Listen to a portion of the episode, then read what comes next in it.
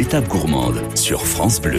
Et voilà, c'est un nouveau rendez-vous. C'est l'heure de retrouver ce nouveau rendez-vous spécial Tour de France sur France Bleu chaque jour. Nathalie Elal va nous régaler d'histoires gourmandes. Alors Nathalie, vous allez suivre le Tour de France et les coureurs d'une façon un petit peu moins sportive, hein, vu que pour vous, les étapes sont surtout un prétexte à pas mal de gourmandises.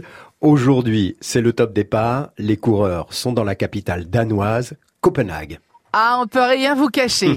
Alors, quand on parle du Danemark, vous avez sûrement en tête l'image d'une gastronomie raffinée qui est dégustée dans des lieux ultra design, avec du mobilier en bois clair.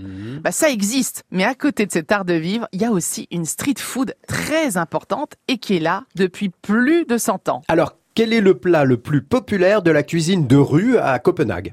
Bah, le hot dog. Ah oui, je sais, ça paraît fou, mais c'est bien ça, je suis bien renseignée.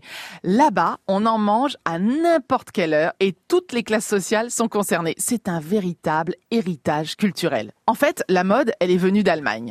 Les stands de vente de saucisses se sont implantés là-bas vers la fin du 19e siècle, puis ils ont gagné rapidement la Suède, qui est le pays voisin du Danemark, et puis à leur tour, les Danois ont voulu s'y mettre en 1910.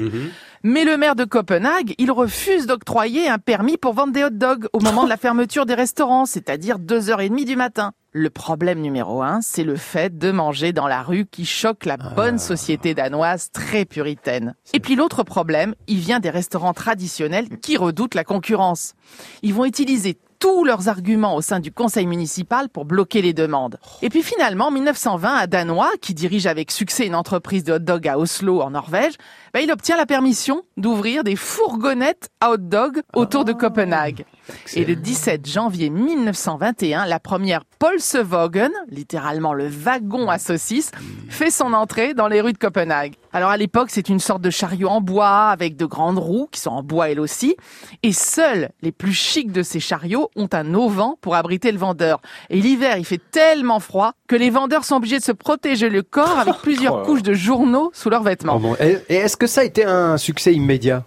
Ah bah oui, un grand succès même, puisque d'autres villes danoises ont commencé à en voir arriver.